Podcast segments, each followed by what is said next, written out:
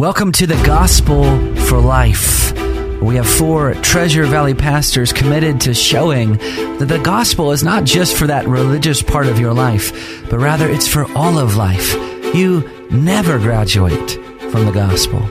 I'm Josh Bales, pastor of the Well Church, here with Russell Herman, pastor at Cloverdale United Reformed Church, Phil Moran, pastor at Christ Presbyterian Church, and Jonathan Van Hugen, pastor at Day Spring United Reformed Church. Now, if you'd like to find out more about us or catch past broadcasts or get information about our annual conference, you can find us at reformationboise.com. All right, welcome to the Gospel for Life. We've been dealing with uh, human sexuality. Uh, it is known in our culture this month as uh, Gay Pride Month. And um, man, we, we are right in the middle of a sexual revolution. Things that are happening that we wouldn't have expected even even a year ago now. Um, so yesterday, I just wanted to give us a, a, little bit more air to breathe on the question that I asked at the end of the program, which is, um, can homosexuals change? Can those who are slaves in their sin change? What's the answer for them? Well, I would say let's let's broaden that out. Can can any human being change? Can any human being transform themselves? Or can any human being be pressured by other human beings, including the church, into change of anything? And the answer is no. Uh, the, the remedy of the gospel for all people is to come to Christ and submit ourselves to Him so that we, as the Apostle Paul says, that every one of us in in Christ can say, "I have been crucified with Christ. It is no longer I who live, but Christ who lives in me."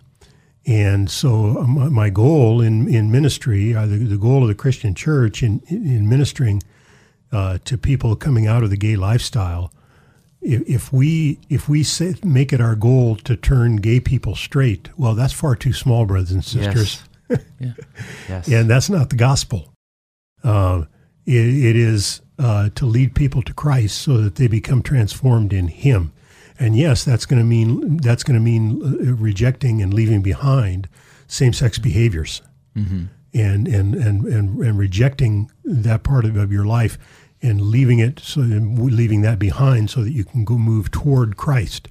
Um, and if, if we if we think that our mission is just to get the gay out of people and yes, I want I, I, I would I would pray and, and want uh, for people who have been caught up in the gay lifestyle to see uh, the lies behind it, to see uh, that it is not God's will and intention, uh, to leave behind the term gay because that's an ideology, it's a false ideology, uh, but Christ, Christ has a much bigger uh, ambition in your life. Christ has a much bigger vision for your life than that you become straight. Yeah, that's a new form of moralism. Unfortunately, yes, it is. If we just change our behavior, then we're Christian. No, that's not what the Bible says. That's right. Well, Christianity is not decisionalism. Mm-hmm. It's not yes. moralism. It's being a brand new creature in Christ. Jesus right. said it so clearly unless you're born again, you cannot see the kingdom of God. Yes. You need to be totally transformed into a new creation. Yes. Uh, C.S. Lewis has a great, once again, he has a great illustration of this when he asks, "Is is Christianity hard or easy?" And this is in uh, uh, his book Mere Christianity, and he said he talks about when he was a child, if he had a toothache, he didn't really want to tell his mother about it because he knew. Well, he, he said mm-hmm. that if, if he did if he did tell his mother about it that he had a toothache, what he wanted was for her to give him an aspirin and make the pain go away. He said, but I didn't really want to tell her because I knew that if I told her, she was going to drag me to the dentist and the, and the thing was going to be out yeah. and it was going to hurt. And I didn't want that. Mm-hmm. Well, and that's what human beings want. We want an easy fix to all of our pains and, and to our brokenness.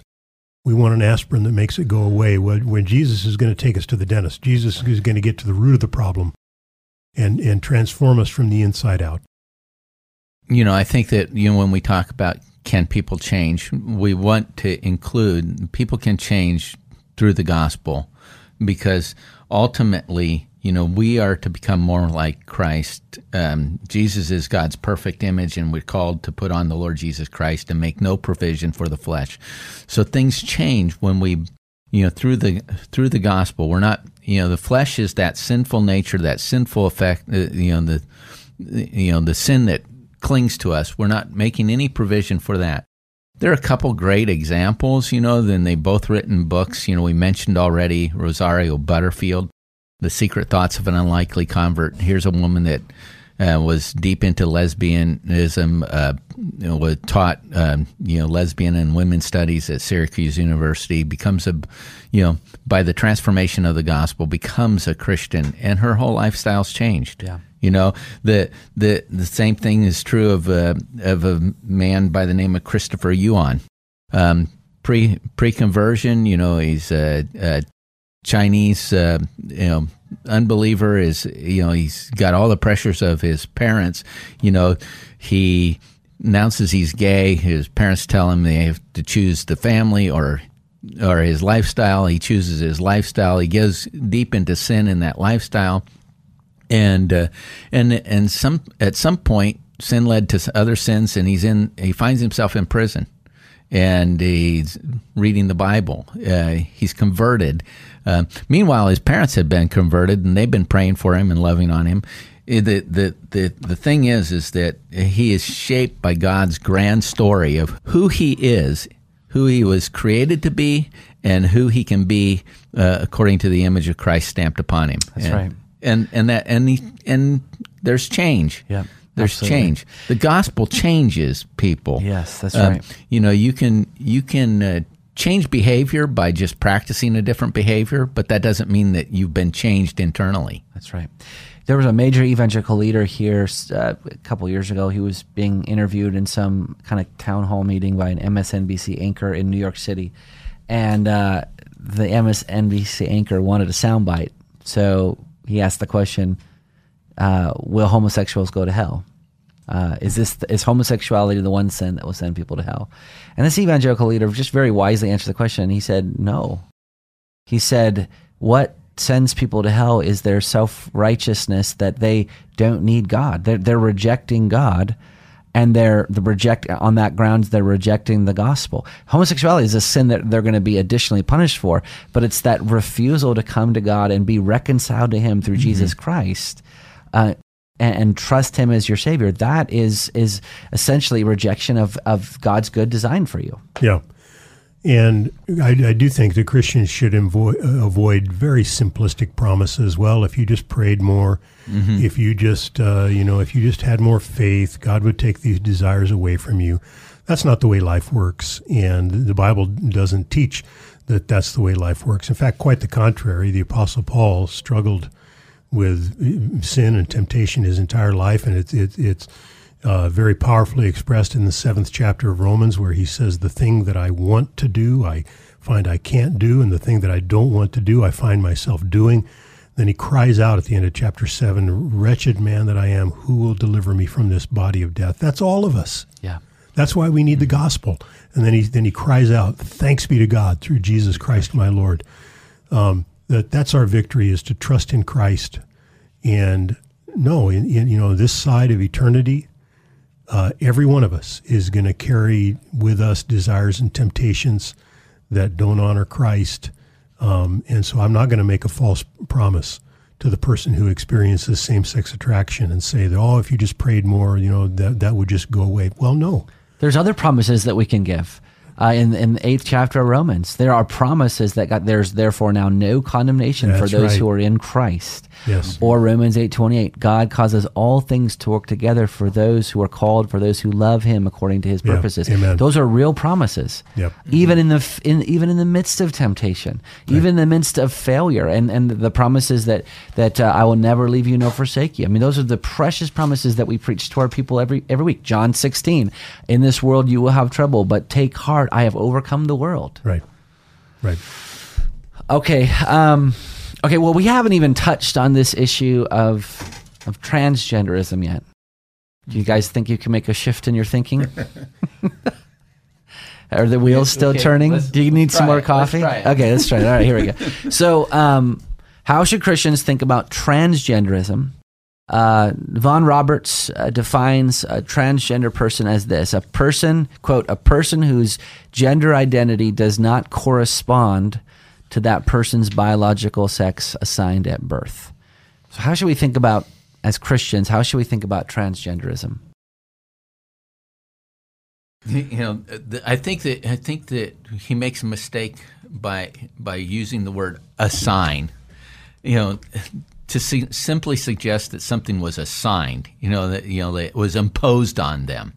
You know, we're we're talking about a we're talking about biology here, and and for all the, you know, oftentimes we're told we're science deniers when it comes to maybe the uh, you know the environment, but here's the largest picture of the environment, and it's male and human sexuality, and and the greatest science deniers are the people that are talking about something that was simply assigned.